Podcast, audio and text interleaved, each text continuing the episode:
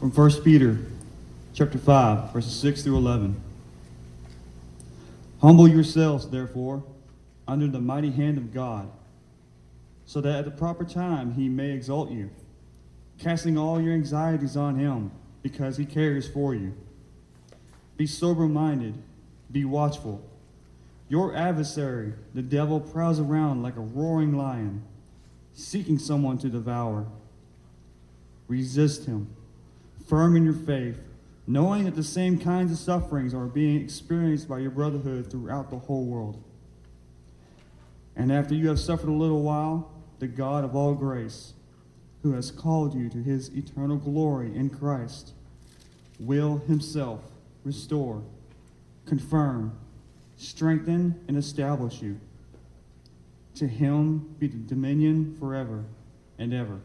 Amen. Our great, merciful God who dwells in the heavens, we come before you humbly, recognizing that we are sinners saved by grace through Christ alone. Lord, we thank you for the many blessings that you give us today.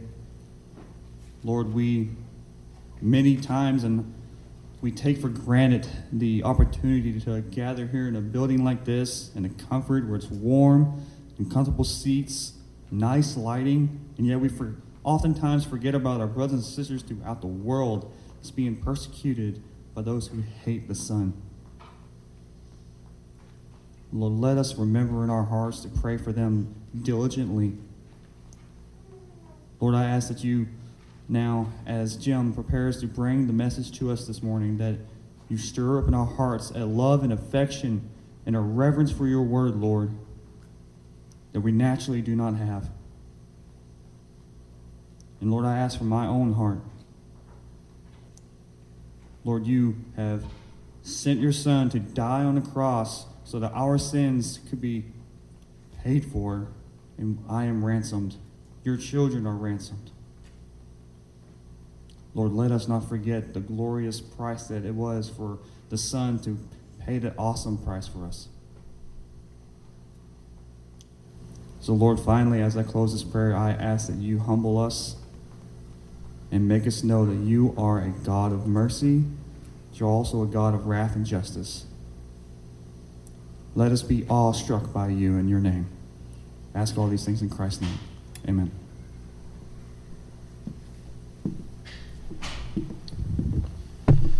Thank you, Daniel. Well, good morning. If you have your copy of God's Word, please open it to 1 Peter. 1 Peter chapter 5, as you just heard Daniel read. Do you ever look in the mirror and wish that you had the opportunity to say something to a younger version of yourself? Do you ever think, if only I would have known at an earlier age something I know now? Think about that for just a minute. What would you tell a four year old version of yourself? What golden piece of advice would you look at that little four year old and say, never do this or start doing this now? Maybe you would say, give your life to Christ, eat all of your food, buy Apple stock. If a four year old could do that. Maybe look at a 12 year old version of yourself. What would you say? Don't worry, you'll get past the acne. Hang in there. Life's going to get better. The trauma that you're enduring is going to be okay. Just clean your room. How about to a 16 year old version of yourself? Study more for your driver's test. Be more patient with your family. Take more responsibility for different things in your life. What about an 18 year old version of yourself? What kind of trouble did you get into that you wish you could have just avoided had you only known this or known that? Or who do you associate with? And who do you surround yourself with? And what do you fill your time with? What would you tell that 21 year old version of yourself? What would you stop doing? What would you start doing? Buy the life insurance policy when you're young before you've done anything dumb.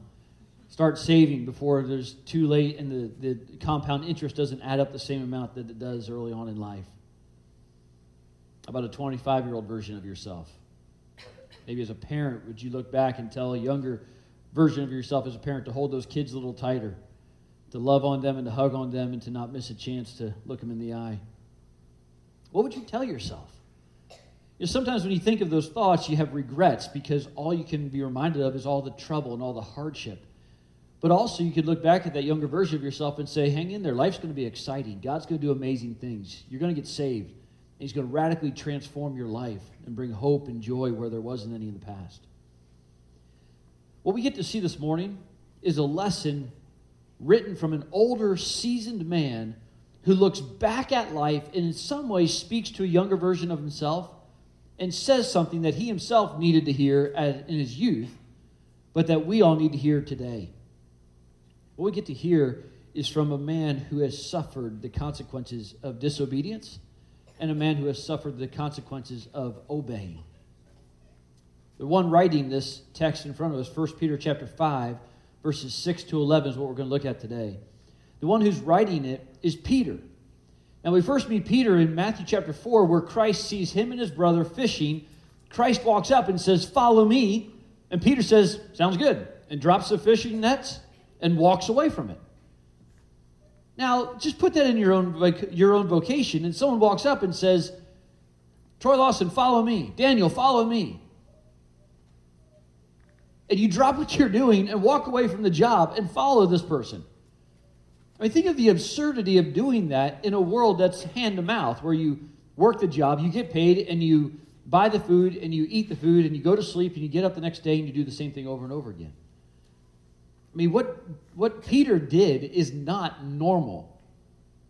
Grown men don't leave their vocation, they don't leave something for nothing. They don't leave something just for somebody passing through town and saying, Follow me, unless you have an inkling that this is something supernatural.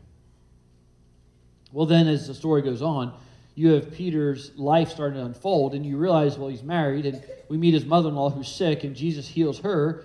He continues serving with Jesus. He's one of his disciples, he's accompanying him all over the place. You may remember that scene where Jesus comes approaching disciples walking on the water in the midst of a storm. They see Jesus walking, and it's Peter who says, I don't believe it. And Jesus says, Well, come walking towards me. And Peter has to get out of the boat and walk towards Jesus. And what happens? He begins to sink, right? And Jesus comes over and grabs his hand and pulls him back out of the water. I mean, incredible things that Peter got to experience, but because of his youth, because of his impulsiveness, because of his brashness, he's always testing Jesus. It's as if to say, I believe, but you better prove yourself. I mean, even in Matthew chapter 16, when Jesus asked the disciples, Who do you say that I am? And Peter comes up with this confession of faith and says that you are the Christ, you're the Son of God. And Jesus says, this is not something that man told you, God told you this. And upon this rock I'll build my church. And the next verse, Jesus foretells his coming death, and Peter says, May it never be. And here's Peter trying to obstruct the crucifixion, and Jesus says, Get behind me, Satan. I mean, there's some tension going on here. There's some youth and some vigor that Peter has where he is constantly pushing Jesus. John chapter 13, Jesus is going to demonstrate humility, and whose feet did he wash? He washes Peter's. And Peter says, at first, No, you're not going to wash my feet because you're God and I'm not. And Jesus says, If I don't wash your feet, you're not going to heaven. You're saying, If you don't take part in me, if you don't commune with me, you're not saved. And Peter says, Well, then give me a bath, Lord. I want the whole thing. Scrub all of me. I mean, just over and over again, you see Peter impulsively, Peter rashly, in some ways unsensibly acting. Even at the Transfiguration. I mean, you have a few disciples, only three that Jesus chose to bring with him, and God is honoring his son, and Moses is there, and Elijah's there, and Peter pipes up and says, Hey, it's really good for us to be here. I'll tell you what, Jesus, I'll build three temples one for you, and one for Moses, and one for Elijah. And while Peter is talking, God the Father speaks and basically says, Stop talking. Do you have that scene in your home where somebody is a runaway train and it's just this machine gun filibuster of words, you know, just nonstop? And there's a point where parentally you say, Silence! That's what God the Father does because Jesus is there, and God the Father wants to honor his son, and Peter won't shut up. And so God says, This is my son, listen to him, and honors his son. Stories go on. You can look through the rest of the Gospels. It's Peter who falls asleep while Jesus is praying in the garden the night before he's, uh, or just before he's arrested. It's Peter who then jumps to Jesus' defense when Judas and the high priest and others show up to take Jesus away. It's, it's, it's Peter who jumps up with a sword and cuts the ear off the high priest's slave. The denials then take place. In fact, let me show you one thing. Look at Luke chapter 22. You got to see this. This is fascinating. It shows you the tension with Peter and Jesus. Look at Luke 22. Just keep your finger in 1 Peter, but you got to see this. Luke 22. Remember, it was to Peter that Jesus said, You're going to deny me three times before the cock crows tonight. And Peter says, No, Lord, I'll never deny you. And Jesus says, Yes, you will. But look at what happens. Look at Luke chapter 22. You have the scene where uh, he's arrested, Jesus is arrested, he's put before Pilate. Pilate goes back and forth on who's going to be, um, or this, I'm sorry, before the arrest, or before the trial before Pilate. He's arrested in Luke 22, verse 54. He was led away, but look at the, how verse, verse 54 ends. It says, But Peter was following at a distance. All right, so Jesus is arrested and led away. Peter's walking behind a distance away. He can see him, he's there. There's, there's close proximity. And then the denials take place. Verse 55 of Luke 22. Peter sitting among them, a servant girl challenges him. A little bit later on, verse 59, a man challenges him. And then the third denial, the cock crows. And look at verse 61. This is fascinating to me. Immediately the rooster crowed, verse 61. The Lord turned and what? Looked at Peter. This is one of those high points of drama where there's eye contact. This is one of those points where Jesus turns, the cock crows, the third denial takes place, and Jesus just turns and looks across the, the way and makes eye contact with Peter. You catch the drama of that moment?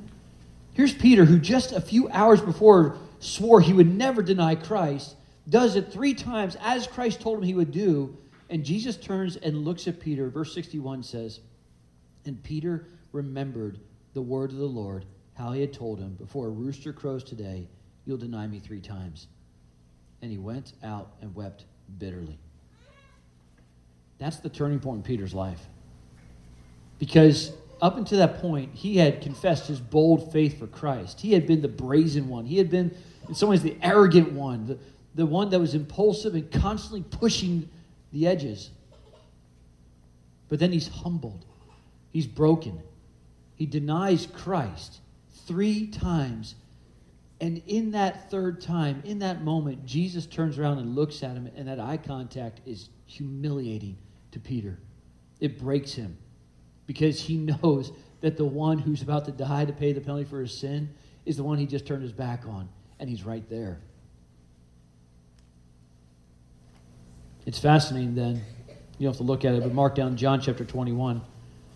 It's Peter then that Jesus makes breakfast for. Because Peter goes back to fishing, and after Jesus' resurrection, he comes to the shore and he makes breakfast, and the disciples come in, and Peter comes in and has breakfast with the Lord. And Jesus says, Do you love me? Do you love me? Do you love me? Feed my sheep, tend my sheep, tend my sheep, care for my church. Well, if you look through the book of Acts, you then see Peter who's boldly preaching the gospel, calling people to repent. You see Peter who's arrested and doesn't fear even those who arrest him and persecute him and continues to preach the gospel. You even have that incredible scene in Acts chapter 12 where Peter is uh, in, he's in prison and he arrives at what will be his execution day. He's supposed to go before Herod, which is his execution day. And the night before, an angel appears and opens the jail cell, unlocks the door, and takes Peter out Peter then goes to the house with a whole group of people praying for his release. And remember, he knocks on the door to come in, and the girl who answers the door is so excited to see him that she runs back and tells people, Hey, Peter's out of jail, and leaves him at the door. Doesn't open the door. She just simply goes and says, Our prayers are answered. Oh, by the way, oh, I should go let him in. he's outside. This is the life of Peter, over and over again, challenges and challenges. This incredible life. And then we get to the book of First Peter. And at this point, he is now looking back over his life and writing two letters to the churches to help them understand how to live godly in this present age, how to deal with the challenges, how to deal with the volatility of life, and how to present to them a heart that longs for Christ, that endures all that is coming at it. And so, what we find in this passage here is Peter writing the lessons that have been battle tested, writing the lessons that have been learned from a voice of experience, writing the lessons from someone who is long down the path of walking with God, who has seen the work of Christ, who knows the power of the Holy Spirit, and can present to us the lessons that we have to learn now in our youth. And so let's look at these. And there's a few of them. They come at us in rapid succession from verses 6 down through verse 11. The first one is this He says, Embrace God's unfolding plan. That's the main lesson. Embrace God's unfolding plan from verse 6. He says, Therefore, humble yourself under the mighty hand of God, that he may exalt you at the proper time. Humble yourself under the mighty hand of God. Sometimes when we see that word humble, we put that in contrast to pride, and we think of it in terms of pride is arrogance, pride is sin, pride is that boastfulness against God and we need to be humble in contrast to sin. But there's a different use of the word here. That is an appropriate use, and in many cases, that is what God is saying about not being arrogant. Scripture does warn us to flee from sin. James 4 6 says, God's opposed to the proud, but gives grace to the humble. Luke 14 11, for everyone who exalts himself will be humbled, and he who humbles himself will be exalted. There's a place for that contrast between pride and humility. But the, believe the application of the word that Peter uses here is not one of contrast to pride exclusively, but of one of following God's plan. There's a humility that goes along with submitting your life to the plan of God, opening yourself up and yielding to the unfolding plan of God.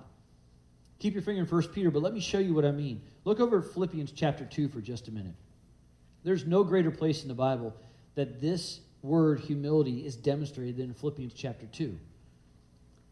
What, Paul, what Peter is saying here is when you humble yourself under the mighty hand of God, it means to yield to the prevailing plan. It means that God has a pathway that He's going to unfold and a desire that He wants you to do, and He's going to open that up and reveal that in time. And as He does that, our role is not to resist it, not to fight it, not to thwart it, not to regret it or begrudge it, but to simply yield to it. Paul says this in Philippians 2. He says, verse 3 do nothing from selfishness or empty conceit, but with humility of mind, there's our word, with humility of mind, regard one another as more important than yourselves.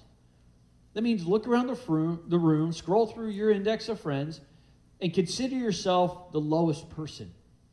Not the one who everyone else is privileged to be around, but the one who's privileged to be around everyone else. He says, with humility of mind, regard one another as more important than yourself. Do not merely look out for your own personal interests, but also for the interests of others. Here's where this attitude, though, is exemplified. This is the attitude which was also in Christ Jesus, who, although he existed in the form of God, did not regard equality with God a thing to be grasped, but emptied himself. Emptied himself. We'll come back to that word. Taking on the form of a slave and being made in the likeness of men being found in the appearance of man, he humbled himself by becoming obedient to the point of death, even death on the cross. You see what he's doing?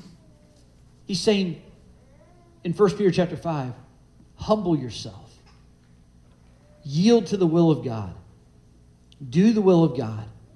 Take his word and implement it in your life.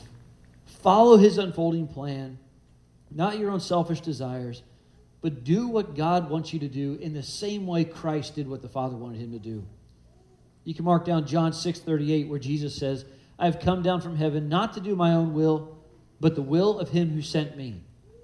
I came not to do my plan, but I'll yield my plan to his plan. I'll yield my desires to his desires. I'll yield what I want to do to what he wants me to do, and that will be my goal.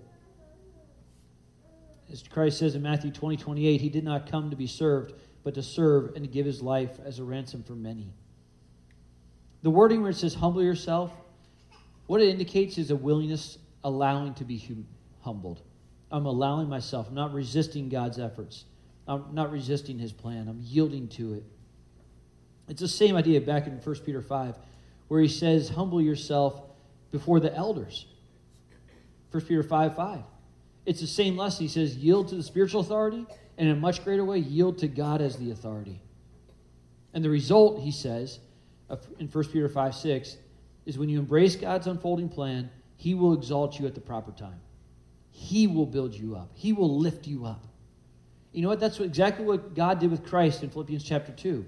Not only does it say that, he, that Christ followed God's plan in emptying himself and doing the will of the Father, but then verse 9 of Philippians 2 says, For this reason also God highly exalted him. That's the word. God exalts us in the proper time. He exalted Christ. It says, and bestowed on him the name which is above every name, so that the name of Jesus every knee will bow of those who are in heaven and on earth and under the earth, and every tongue will confess that Jesus Christ is Lord to the glory of God the Father. What that means is while on this earth you will be snubbed, you will be ignored.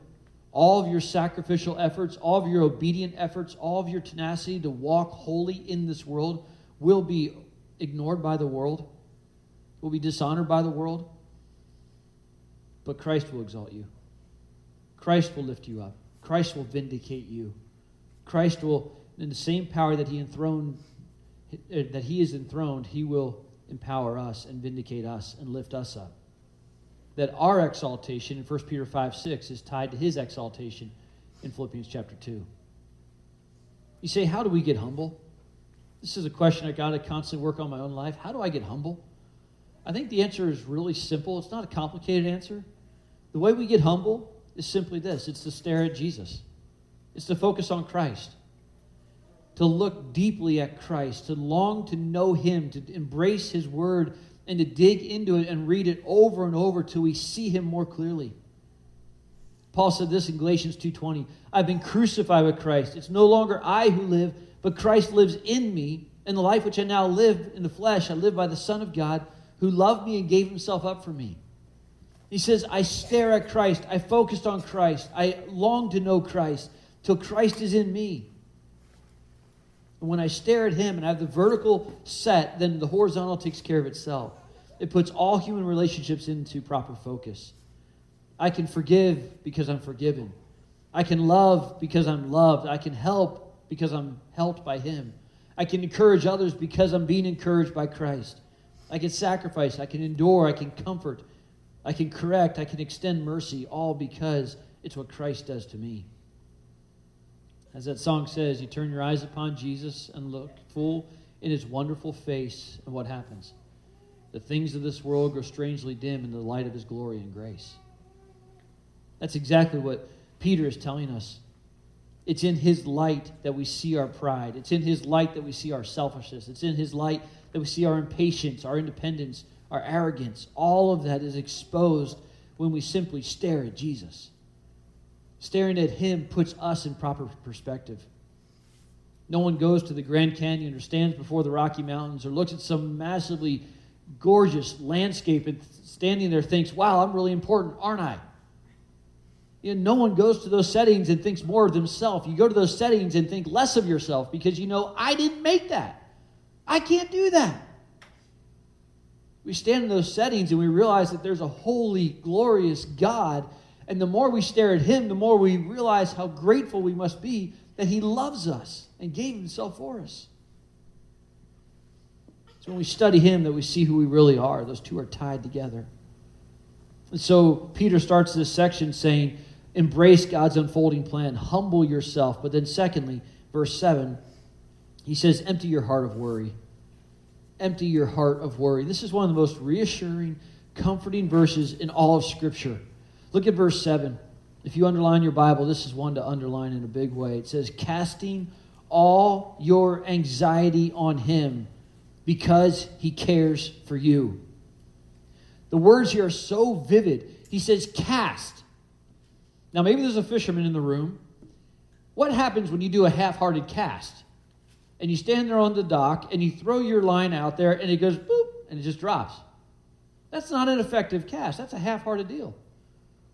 What the wording is here is not simply something that's to place or to set down in a passive or maybe lazy way. The word cast is one for completely heave. It's to throw with all of your might, to put everything that you have in this box called anxiety or worry, and to heave it onto Christ.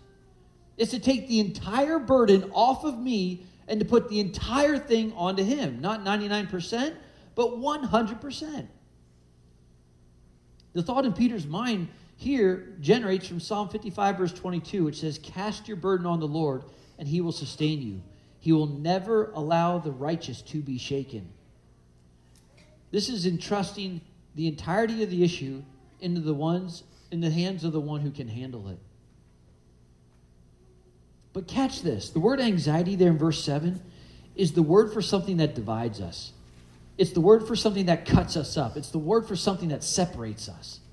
It's not just the worries of your mind of trying to pay the bills and how to deal with the kids and how to deal with the stress of sickness and, and the weaknesses of life and the relationships you got to maintain and all the other things.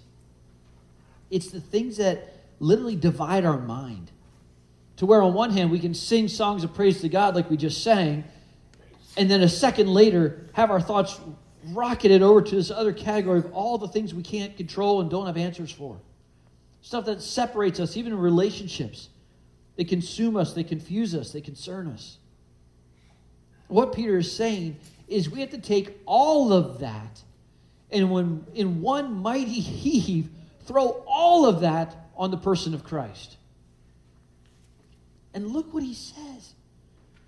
You do this because he cares for you.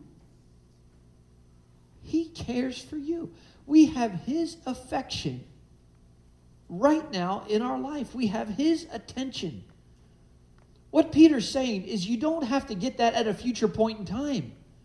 God doesn't stand there saying, until you heave that on me, I don't care about you. It's not an if then that triggers this from happening. He's saying, you heave your, your anxiety on Him, you cast your burdens on Him, you put all that on Him because ongoing at every minute of every day, throughout all of time, no matter what you're doing or not doing, you have His affection, you have His attention. What he's saying is not a condition we don't trigger his affection at the point of our weakness. We have it all the time. He's saying there's no reason not to do this. There's no reason not to pour out our hearts before him. There's no reason not to surrender all of our burdens to him. There's no reason not to cry out to him and beg him for help. It's not that he only cares for us when we cast our anxiety on him. It's that he cares for us all the time. Matthew 6, 32 says, But seek first his kingdom and his righteousness, and all these things will be added to you. Do not worry about tomorrow, for tomorrow will care for itself. Each day is enough trouble of its own. Is that not the truth? Someone told us a long time ago that, that there's no Costco for grace. I can't go get a whole pallet of grace and jack it up my pallet jack and bring it home and put it in my big pantry and just have bucket loads of grace. You know, and some days just pour out a few more buckets. Like, I can't do that. All we get is enough grace for one day. And sometimes I feel like I got too much day left at the end of my grace. You know, and like, what do I do with the extra day? I still have more day to go. And Jesus says, no. I'm going to give you enough grace for one day. And when you wake up in the morning, there's going to be a completely sufficient supply of God's love upon you for the entirety of that day. That's so foreign to this world. That's so foreign to, to even sometimes in the church where we have so little grace for so many relationships and we think, I only want to put in my life the, the circumstances that I feel like I can control. And Jesus is saying, You're but dust. You're not able to handle all of this. You're going to need to rely on supernatural grace, and supernatural love, and supernatural kindness. That's the shocking message of the gospel. That's why Jesus says in Matthew 11, verse 28, says, Come to me, all who are weary and heavy laden he doesn't say, Come to me, all the strong and, and those who are tenacious and full of endurance. He says, I want those of you who just feel like you can't even move. I want those of you who are weary and heavy laden, who have a burden of guilt, who have a burden of grief, who have a burden of anxiety. I want all of you to come to me. He says, Take my yoke upon you and learn from me, for I am gentle and humble in heart, and you will find rest for your souls. For my yoke is easy and my burden is light. He says, I'll give you rest. I'll give your soul rest. This goes beyond mere knowledge of us, beyond affirming words. This goes beyond simply someone sharing your emotions, a listening ear. This is supernatural care. This is supernatural, Holy Spirit driven watch care over your soul. From one, as Hebrews 4 15 says, has been tempted in all things as we are, yet without sin. Hebrews 4:16 says, "Let us draw near with confidence to the throne of grace, that we may receive mercy and find grace to help in time of need." This is an incredible reality, but what Peter's telling us is the humility in verse 6 is tied to the anxiety in verse 7. That if you're going to be humble, it's going to happen as you release the anxiety. What you never see in Scripture is someone who is humble and anxious at the same time. What you see in Scripture is someone who is humble and releasing the anxiety, releasing the worry, and in its place, God puts confidence. Pride and anxiety are tied together, humility and peace are tied together.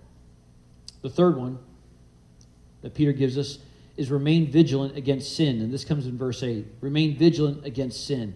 He says, Be of sober spirit, be on the alert. Your adversary, the devil, prowls around like a roaring lion seeking someone to devour.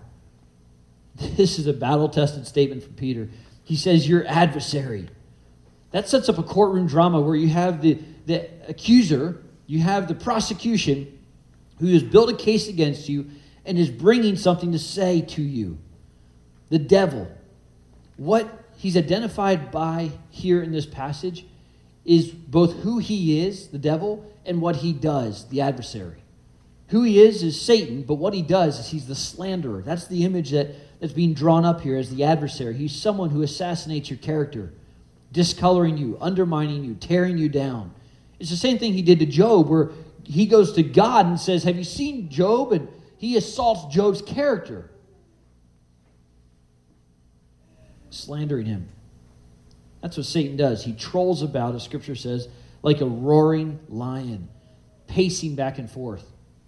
I don't know if you have a chance to watch the Discovery Channel or watch the Animal Channel. One of my favorite things to watch are lions stalking. I could watch that all day long. It's the most majestic thing of a lion that patiently will crawl an inch forward at a time. And there's this beautiful gazelle standing there, frolicking around, just eating whatever it's going to eat, acting like it's just this perfect utopia.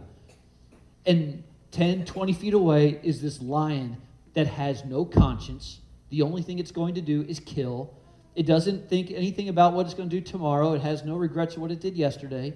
It has no other objective than to kill what's right in front of it. Its goal is to drain the blood out of that object. That word, drain the blood, is the word for devour. That's what the Bible says. That's verse 8. The lion that prowls around seeking someone to devour, the word devour is the word for drain the blood out of something. That's exactly what Satan is looking to do to a Christian is to drain the faith out of you. That's what Satan's objective is in life of a Christian. He can't assault our salvation. He's not going to change our salvation status, but he can weaken our faith. He can cause us to doubt. He can put in front of us things that we would look at and begin to doubt God's grace and his compassion and his love. And so, what Peter is telling us is be of sober spirit, be alert. Pay attention. Know what's going on around you. Have a sense of bearing. Be diligent and discerning. Be aware. Be shrewd. He says, watch out. Look around. In fact, if you look back in 1 Peter chapter 3, verse 16, he says, Keep a good conscience, so that in the thing in which you are slandered, those who revile your good behavior in Christ will be put to shame. He says, Don't give Satan an opportunity. Know your vulnerabilities, know your weaknesses. Know the places where Satan will attack. Ask yourself the question where will temptation enter the picture? Where will sin enter this picture in my life? Where are the places where my heart is given over to temptation and opportunity is the only thing I'm missing? 1 Peter chapter 1 verse 13 says therefore prepare your minds for action keep sober in spirit fix your hope completely on the grace to be brought to you at the revelation of Jesus Christ. Keep that sober spirit. Keep alert. He says not only do you need to be alert for your vulnerabilities but also for the vulnerable. I think another part of this being alert is not only self inspection and looking at your own heart but paying attention to the believers around you and watching out for those who are susceptible to Satan's attack as well. That's 1 Peter 5.14, or 1 Thessalonians 5.14 says, Admonish the unruly, encourage the faint-hearted, help the weak, be patient with everyone. He says, be alert. Pay attention. First of the lessons here, number one was embrace God's unfolding plan. Number two, empty your heart of worry. Number three, remain vigilant against sin. Number four, repel Satan with relentless faith. Part of this is being alert, that's keeping your head up, being aware. 1 Peter 5, verse 8. But then verse 9 says, Repel Satan with relentless faith. It says, Resist him, firm in your faith, knowing that the same experiences of suffering are being accomplished by your brethren who are in the world. This is so fascinating. Like, what's Satan repellent? You ever think about that? Like, we have bear repellent, we have bad guy repellent, we have all kinds of repellent bug repellent, cockroach repellent, all kinds of repellents. I need some Satan repellent. What's Satan repellent? Well, it's not guns and knives and bombs and poisons. It's a battle fought with faith. Satan attacks our faith. Remember what I said a minute ago? The lion's objective is to drain the blood out of its victim. Satan's objective is to drain the faith out of you. How do you resist him? Verse 9 says, Be firm in your faith, a relentless faith. James 4 7, Submit therefore to God, resist the devil, and he will flee from you. How do I resist the devil? Submit to God. Strengthen my faith, grow in my faith use his word, the thing that repulses Satan the quickest is scripture used in context. That's what Jesus did in the wilderness, remember? Satan comes to assault Christ, and Christ three times quotes scripture in its proper context. Satan also quotes scripture, but misquotes it out of its context. He doesn't fear that, he does that. What Satan fears is a Christian who's accurately armed with the sword of the Spirit and uses it. Puts God's word in your heart so that you will not sin against God. That's what fueled Paul and Silas as they're sitting in jail singing. That's what fueled Peter himself as he went from being the impulsive, brash disciple to being the bold evangelist that he was. Paul would say this way in Ephesians 6 Be strong in the Lord and in the strength of his might. Put on the full armor of God so that you'll be able to stand firm against the schemes of the devil. You know, stand firm against Satan's schemes? Put on the full armor. He reminds us that our struggle is not against flesh and blood, but against rulers, against the powers, against the world forces of this darkness, against the spiritual forces of wickedness in the heavenly places. Therefore, he says, take up the full armor of God so you may be able to resist in the evil day and having done everything to stand firm. Stand firm. Satan can't assault you. Oh, I love how verse 9 ends. He says, The same experiences of suffering are being accomplished by your brethren who in the world. He says, You're not alone. You know, misery loves company. That's a word we use. When you're having a terrible day and you call someone, they say, Oh, I'm having a terrible day too. There's some little flicker of hope that happens when you know, hey, we're all having a terrible day. But on a much bigger level, what Peter is telling you is that the struggles that you're facing, the difficulties of life that we have that come with trying to be righteous in a fallen world, that come with trying to live for Christ in a home that's disrupted by sin? He says, God understands that, and He will give you grace in that context. But you're not alone in that need for grace. In fact, 1 Corinthians 10 13 says, No temptation has overtaken us, but such as is common to man. These are normal temptations. These are normal challenges. These are normal trials. And God, who is faithful, will not allow you to be tempted beyond what you're able, but with the temptation gives the way of escape that we can endure. He'll give you grace to walk through it. He'll give you grace to walk through it. As Hebrews 11 reminds us of so many who by faith lived, and it says over and over again, by faith they lived. Hebrews 12 then says that we keep our eyes fixed on Christ, the author and perfecter of our faith. That's how we repel Satan by a relentless faith that's anchored to Christ, who constantly sets our eyes on him. And look at lastly, fifth, fifth that we rest in his results. Look at verse 10 and 11. It says this after, after you have suffered for a little while, the God of all grace, who called you to his eternal glory in Christ, will himself perfect, confirm, strengthen, and establish you. In the verses prior to this, Peter gave us four things that we are to do and how we trust his unfolding plan, how we resist the devil, how we stay alert, how we look forward to his results. And here in verses 10 and 11, he gives us four things that Christ is doing, four things that God himself is doing in us while we do our part. I love how the verse starts out. He says, After you suffered for a little while, he says there's temporal seasons in life and things, times where the suffering subsides and there's a season of peace and a season of joy and excitement. And then another wave of difficulty comes sweeping across us. But he says, After you've suffered, the God of all grace, the God who gives us what we do not deserve, who called you to, to his eternal glory in Christ, that's him reminding us that Christ calls us to salvation, he secures us there. He'll do these four things. He says he'll perfect, confirm, strengthen, and establish. To perfect is to put all the pieces in the right place. Is that you show up with a puzzle pieces of your life all messed up and you put them before Christ and he puts it all into position so that you can see the bigger picture. Everything is organized. Your character is organized, your life is organized, that he, even in the midst of the trials, will work deeply in your life to perfect you, to put everything in its proper place. To confirm is the word for stabilizing, to make something impregnable, to make something that nothing can penetrate, that it's solid.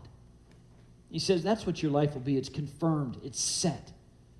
That your hope is in Christ, your salvation is secure, nothing's going to shatter that, nothing's going to shake it. Then he says to strengthen you, and that's to galvanize you. That's to not only keep it anchored where the foundation is set and confirmed, but on top of that is a life built that's not swayed by false doctrine, not swayed by waves of temptation, not swayed by the challenges of life and the grief and the tragedies.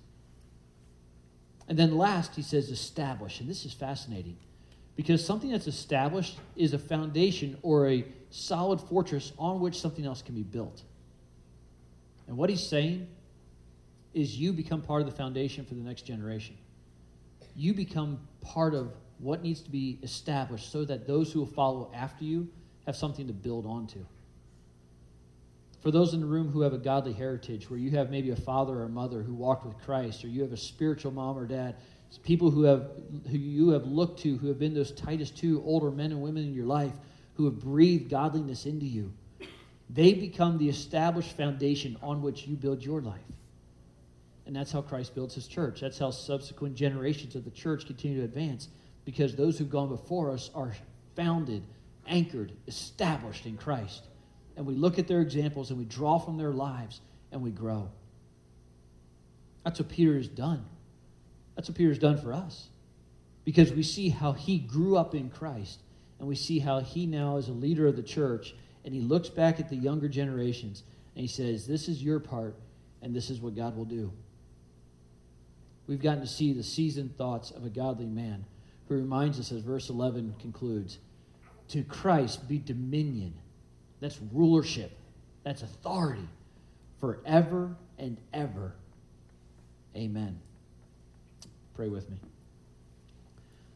Father, thank you for the truth of your word that you show us how not only we can be forgiven of sin, but how you then take a sinner saved by grace and deploy us back into the world to love others and to teach them about you.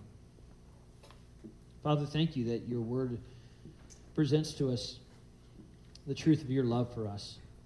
That we can pour out our hearts before you. We can cast our cares on you. We can bring to you a disorganized mess of our thoughts and put it on you and ask you for wisdom and grace, ask you for deliverance, ask you for compassion, ask you for the wisdom and discernment. And we know that you will hear those prayers and answer those prayers.